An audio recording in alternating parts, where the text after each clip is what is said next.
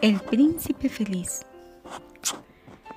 En la parte más alta de la ciudad se alzaba la estatua del príncipe feliz. Estaba hecha de oro fino. Tenía de ojos dos centillantes zafiros y un gran rubí rojo ardía en el puño de su espada. Por todo lo cual era tan admirada. Es tan hermoso, observó uno de los gobernadores de la ciudad para que vieran que, él sabía mucho de arte. Ahora que no es tan útil, añadió. ¿Por qué no eres como el príncipe feliz? preguntaba una mamá cariñosa a su hijito. Porque él le pedía la luna. El príncipe feliz no hubiera pensado nunca en pedir nada ni gritando ni llorando, y mucho menos pedir la luna. Me hace tan dichoso ver que hay en el mundo alguien que es completamente feliz, decía un hombre que había sido fracasado, contemplando aquella maravillosa estatua. Verdaderamente parece un ángel, decían los niños del hospicio al salir de la iglesia, vestidos con aquellas capas rojas y sus bonitas chaquetas blancas. ¿En qué ¿Conocen a ustedes a un ángel? refunfuñaba el profesor de matemáticas. ¿Ustedes nunca han visto uno? Oh, sí, sí lo hemos visto, claro. Lo hemos visto en sueños, respondían los niños.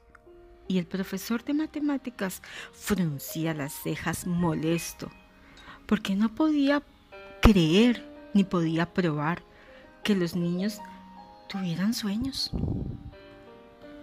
Una noche volvió una golondrinita sin descanso hacia la ciudad. Seis semanas antes habían partido sus amigas para Egipto, pero ella se quedó atrás. se quedó atrás porque ella estaba enamorada. Estaba enamorada de una planta llamada junco. Lo había conocido al inicio de la primavera cuando ella volaba sobre el río persiguiendo una gran mariposa amarilla. Como era tan alto, le llamó la atención de tal modo que se detuvo para hablarle y le dijo, mm, ¿quieres que te ame y que seamos novios? Dijo la golondrina, que no se andaba nunca con rodeos ni por las ramas.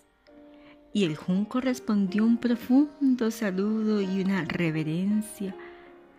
Y entonces la colondina revoloteó a su alrededor, rozando el agua con sus alas y trazando estelas de plata. Era su manera de decirle que estaba enamorada. Y así transcurrió todo el verano. En un... Esto es un enamoramiento ridículo, decían las otras golondrinas. Ese junco es un pobretón y, y, tiene realmente demasiada familia. Y en efecto, el río estaba todo lleno de juncos, cubierto de juncos. Cuando llegó el otoño, todas las golondrinas emprendieron el vuelo. Una vez que se fueron sus amigas, se sintió sola muy sola, y empezó a cansarse de su enamorado, el junco. No sabe hablar, decía ella. Y además, yo lo he visto coqueteando con la brisa. Y realmente, así es. ¿Cuántas veces soplaba la brisa, el junco multiplicaba sus graciosas reverencias? Veo que es demasiado casero, murmuraba la golondrina. Y la verdad es que a mí me gustan mucho los viajes. Por lo tanto, el que a mí me ame, le deben gustar viajar conmigo. Le deben gustar los viajes para que vaya conmigo a todas partes. Y le dijo, ¿Eh? ¿Quieres seguirme? Le preguntó aquella golondrina al junco, pero el junco solamente movió la cabeza. Él estaba demasiado atado a su hogar. Te has burlado de mí, le gritó la golondrina. Me marcho a mis pirámides. Adiós. Y la golondrina se fue. Voló durante todo el día y al caer la noche llegó a la ciudad. ¡Ay! ¿Dónde buscaré un abrigo? ¿Dónde me voy a quedar? se dijo. Bueno, supongo que la ciudad habrá hecho preparativos para recibirme. Entonces divisó la estatua sobre la columnita. ¡Ah! Voy a cobijarme allí, gritó. Eh, ¡Qué bonito! El sitio es muy bonito. Hay mucho aire, hay aire fresco y voy a ir. Y se dejó caer precisamente entre los pies del príncipe feliz. ¡Ay! Tengo una habitación dorada. Toda es dorada, se dijo. Y comenzó a observar todo a su alrededor y se dispuso a dormir. Pero al ir a, colocar su cabecita debajo del ala, He aquí que le cayó encima una pesada gota de agua. ¡Ja! ¡Qué curioso! exclamó. No hay una sola nube en el cielo, las estrellas están claras y brillantes, y sin embargo, ay, aquí está lloviendo. El clima del norte de Europa es verdaderamente extraño. Bueno, al junco le hubiera gustado la lluvia, porque él sí que es egoísta. Entonces cayó una nueva gota mientras hablaba. Ay, ¿para qué sirve esta estatua? Si ni, ni me va a resguardar del agua, de la lluvia, dijo la golondrina. La verdad es que voy a ir a buscar una buena chimenea. Y se dispuso a volar más lejos, pero antes de que comenzara a abrir sus alas, cayó una tercera gota y la golondrina miró hacia arriba y vio ¡ah! lo que vio. Los ojos del príncipe feliz estaban llenos de lágrimas que corrían sobre sus mejillas de oro. Su rostro era tan bello a la luz de la luna que la golondrinita, sintiéndose llena de piedad, le dijo, mm, eh, ¿y, ¿Y quién eres? soy el príncipe feliz. Entonces, ¿por qué lloras de ese modo? preguntó la golondrina. Mira, casi que me has empapado completamente. Cuando, cuando yo estaba vivo y tenía un corazón de hombre, contestó la estatua, no sabía lo que eran las lágrimas, pero vivía en el palacio y allí no, no se permite la entrada al dolor. Durante el día yo jugaba con mis compañeros en el jardín y por la noche bailaba en un gran salón. Alrededor del jardín se alzaba una muralla altísima, pero nunca me preocupé por lo que había detrás de ella, pues todo en cuanto me rodeaba era tan hermoso. Por eso, todos me llaman el príncipe feliz. Y realmente yo era feliz. Así viví y así morí. Y ahora me han hecho esta gran estatua. Es tan alta que puedo ver todas las cosas feas y todas las miserias de mi ciudad. Aunque mi corazón sea de plomo, no me queda más que llorar. Mm, ¿Cómo? ¿No eres de buen oro? pensó la golondrina para sus adentros pues estaba demasiado bien educada como para hacer ninguna observación en voz alta sobre una persona. Allí abajo, continuó la estatua con aquella voz baja, allá abajo, en aquella callejuela, hay una pobre vivienda, una casita humilde. En una de sus ventanas está abierta y por ella puedo ver a una mujer sentada ante una, ante una mesa su rostro está cansado y, sabes, está muy, muy delgado. Tiene las manos hinchadas y enrojecidas, llenas de pinchazos de una aguja. ¿Por qué? Porque ella es costurera. Está bordando flores en un vestido que debe lucir en el próximo baile de la corte la más bella dama de honor de la reina. Y sobre una cama, en el rincón del cuarto, está su hijito enfermo. Tiene fiebre y quiere comer naranjas. Su madre no puede darle más que agua del río, por eso llora. Golondrina, golondrinita, ¿no quieres llevarle el rubí del puño de mi espada? Mira, mis pies están sujetos y no me puedo mover. Ay, es que a mí me esperan en Egipto, respondió la golondrina. Mis amigas revolotean de aquí para allá sobre el Nilo. Pronto irán a dormir al sepulcro del gran rey. El mismo rey está allí en una caja de madera envuelto en una tela amarilla y le han puesto unas sustancias aromáticas. ¡Mmm! Huele riquísimo. Tiene unas cadenas de jade verde alrededor de su cuello. Y sabes, sus manos son como, como, como, como hojas secas. Golondrina, golondrinita, golondrinita, dijo el príncipe. ¿No te quedarás conmigo esta noche y serás mi mensajera? Tiene tanta sed el niño y tanta tristeza la madre. Ay, no creo, es que, es que a mí no me gustan los niños, contestó la golondrina. ¿Sabes? El invierno pasado, cuando vivía yo a la orilla del río, dos muchachos tan maleducados, los hijos del molinero, no paraban un momento sin tirar piedras. Claro, que no me alcanzaban. Nosotras las golondrinas volamos demasiado bien. Para eso y además yo pertenezco a una familia de una célebre agilidad. Mas, a pesar de todo, yo digo, es que era una falta de educación hacerme eso. Pero la mirada del príncipe feliz era tan triste que la golondrinita no soportaba. Mm, aquí hace mucho frío. Bueno, está bien. Me voy a quedar una noche y seré su mensajera. ¡Ay! Golondrina. Gracias, golondrinita. Muchas gracias, respondió el príncipe. Y mañana veremos lo que el príncipe le pidió a la golondrina. Buenas noches, que descansen. El príncipe feliz, parte 2. El príncipe había quedado tan contento porque la golondrina había decidido quedarse con él una noche más. Entonces la golondrina arrancó el gran rubí de la espada del príncipe y llevándolo en su pico, voló sobre todos los tejados de la ciudad.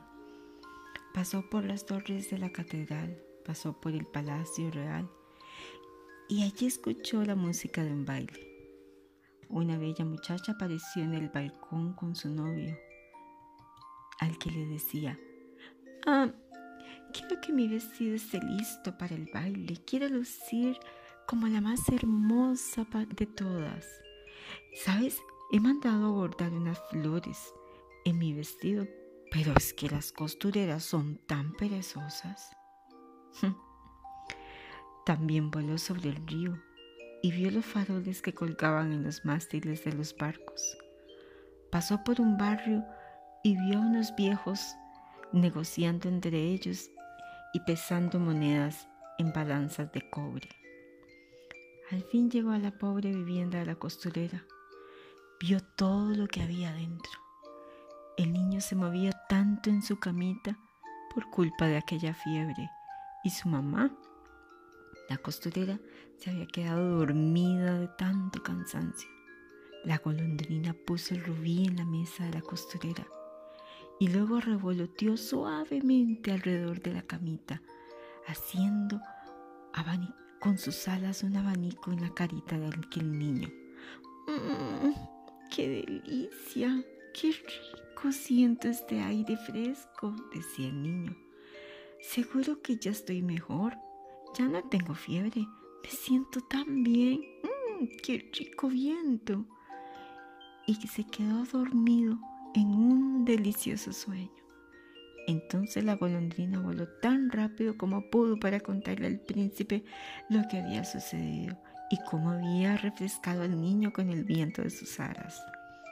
Es curioso, dijo ella, pero ahora hasta siento calor.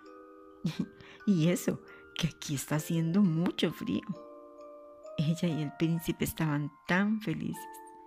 Y la golondrina entonces se durmió pensando en toda aquella hermosa aventura como mensajera del príncipe. Al amanecer, voló hacia el río y tomó un delicioso baño. ¡Mmm! ¡Qué rico! ¡Qué rica agua! ¡Qué rico! ¡Qué rico baño! Mientras tanto, pasaba por allí el profesor de ornitología. Es un señor que estudia las aves y sus costumbres. Al ver a la golondrinita, ¡mm! se sorprendió tanto porque sabía que no podía ser posible que una golondrina estuviese en el invierno. Él sabe que ellas vuelan buscando los climas más calientitos y que no soportan estar en el frío. Fue tanta, tanta su admiración que decidió escribir un artículo en el periódico de aquella ilustre avecilla en el pueblo. Esta noche parto para Egipto, voy para Egipto esta noche parto para Egipto, cantaba la golondrina. Y solo de pensarlo se ponía tan contenta. Visitó varios lugares del pueblo, descansó un gran rato sobre la punta de los campanarios de la iglesia y por todas partes donde iba las otras aves se asombraban de verla diciéndose una a otra, ¿vieron? ¡Qué extranjera más elegante! Y claro, esto la llenaba de tanta felicidad. Al llegar la noche volvió a todo vuelo hacia el príncipe feliz. Príncipe, ¿tienes algún encargo para Egipto? le gritó, porque, ¿sabes? Voy a iniciar mi vuelo para allá esta misma noche. Colondrina. Ay, colondrinita, colondrinita, dijo el príncipe. ¿No te quedarías otra noche conmigo? ¿Qué? Me esperan en Egipto, respondió la golondrina. Mañana mis amigas volarán hacia una hermosa catarata donde salen las estrellas durante la noche y se ven los planetas. A mediodía los hermosos leones bajan a beber agua de la orilla del río. Sus ojos, sus ojos, ¿sabes? Son verde aguamarina y cuando ruge son tan atronadores sus rugidos, se escuchan más fuerte que las cataratas. Golondrina, golondrina, golondrinita, dijo el príncipe. Allá abajo, ¿sabes? Al otro lado de la ciudad, veo a un joven en una pequeña ventana. Él está inclinado sobre una mesa cubierta de papeles y en un vaso a su lado hay un ramo de violetas marchitas. Su pelo es negro y rizado y tiene unos ojos grandes y soñadores. Él se esfuerza por terminar un trabajo para el director del, teatro, pero siente demasiado frío para escribir más y no tiene fuego en su chimenea, ni tampoco nada que comer. Ay, Ay, está bien, dijo la golondrina al escuchar al príncipe. Ay, me quedaré otra noche, príncipe. Que tenía realmente ella el corazón tan bueno que no pudo negarse al príncipe. Bueno, dime, ¿y debo llevarle otro rubí? Ay, no, no tengo más rubíes, dijo el príncipe. Pero, ¿sabes? Mis ojos Todavía tengo mis ojos. Son de zafiros. Son unas piedras preciosas traídas de la India desde hace muchos años. Arranca uno y llévaselo. Él lo venderá a un joyero y se comprará alimento y combustible y terminará su trabajo. Amado príncipe, dijo la golondrina, no puedo hacer eso. Y se puso a llorar. No puedo, príncipe, no puedo hacer eso. Golondrina, golondrina, golondrinita, dijo el príncipe, haz lo que te estoy pidiendo, por favor. Entonces la golondrina arrancó el ojo del príncipe y voló hacia la ventana del estudiante. Era fácil entrar porque había un agujero en el techo. La golondrina entró por él como una flecha y vio al joven en la habitación. Su cabeza estaba entre sus manos, por eso no escuchó el aleteo de aquel pajarito cuando entró. Pero cuando él levantó su cabeza, ¡ay! Vio el hermoso zafiro colocado entre las violetas marchitas. No podía creer lo que estaba viendo. Pensó que alguien que sabía que su trabajo era bueno le había regalado esto tan hermoso. Esto proviene seguramente de algún rico o un admirador. Ahora yo voy a poder terminar mi obra. Ahora voy a poder comer y voy a ponerle fuego a la chimenea y no, no me dormiré por el frío. Estaba tan feliz, estaba tan feliz. Al día siguiente la golondrina voló hacia el puerto. Descansó en el mástil de un gran barco. Gritaba a los marineros que estaban trabajando arriba, abajo en su barco. ¡Hey! ¡Hey! Mañana me voy a Egipto. ¡Hey! Escuchen, mañana me voy a Egipto. Pero nadie le hizo caso. Al llegar la noche volví a ser el príncipe. Hola, príncipe. Eh, ¿Sabes? Vine, pero he venido a decirte adiós. Y el príncipe se volvió y le dijo, Golondrina, Golondrina, Golondrinita, ¿no te quedarías conmigo una noche más? Vamos a esperar a ver si la golondrina se quedó. Por hoy, buenas noches, que descansen. Bueno, hoy vamos a escuchar la última parte del cuento del príncipe feliz. Tercera parte. La golondrina había llegado para despedirse de su amado príncipe, pero éste le suplicaba una vez más que no se fuera, que se quedara otra noche.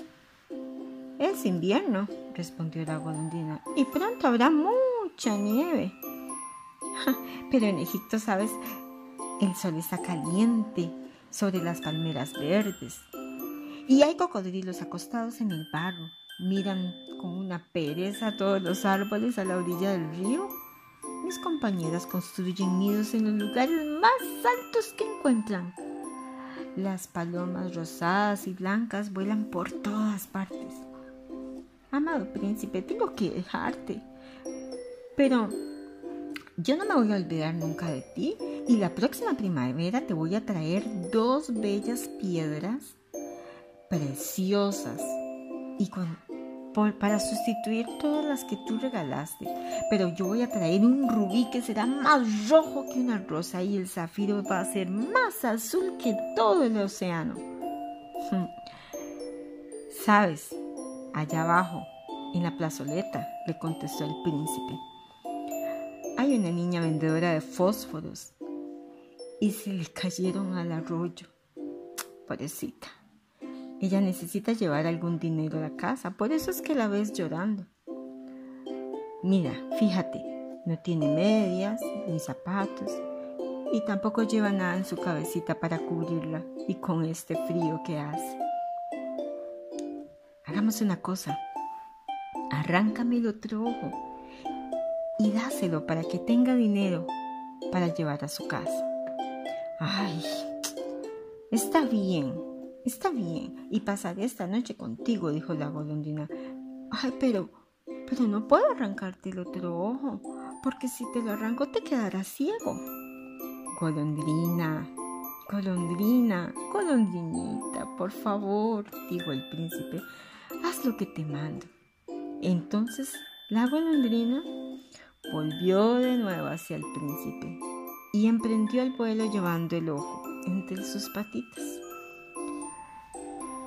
pasó sobre el hombro de la vendedora de fósforos y deslizó la joya en la palma de su mano. ¡Ah! ¡Qué bonito pedazo de cristal! exclamaba la niña. Mira, es precioso. Y corrió feliz, feliz, iba feliz para su casa. Entonces la golondrina volvió de nuevo hacia el príncipe.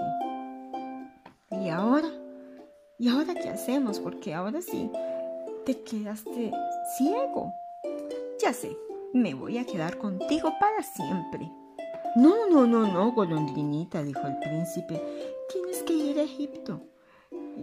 No, yo me quedaré aquí contigo para siempre, dijo la golondrina, y siempre seré tu mensajera. Y se durmió ante los pies del príncipe. Al día siguiente colocó, se colocó sobre el hombro del príncipe y le contó que había visto todo lo que había visto en países extraños. Le hablaba de hermosos palacios, de gente con vestimentas extrañas, de mariposas de hermosos colores. Le habló de que escuchaba canciones en los pueblos, todos los frutos deliciosos que había comido de grandes árboles. Y así narraba de sus amigos que tenía por todas partes del mundo, todos los lugares que ella había conocido con sus amigas las golondrinas. Querida golondrinita, dijo el príncipe, me cuentas cosas tan bonitas, tan maravillosas. Hazme un favor, vuela por mi ciudad y dime lo que ves en ella.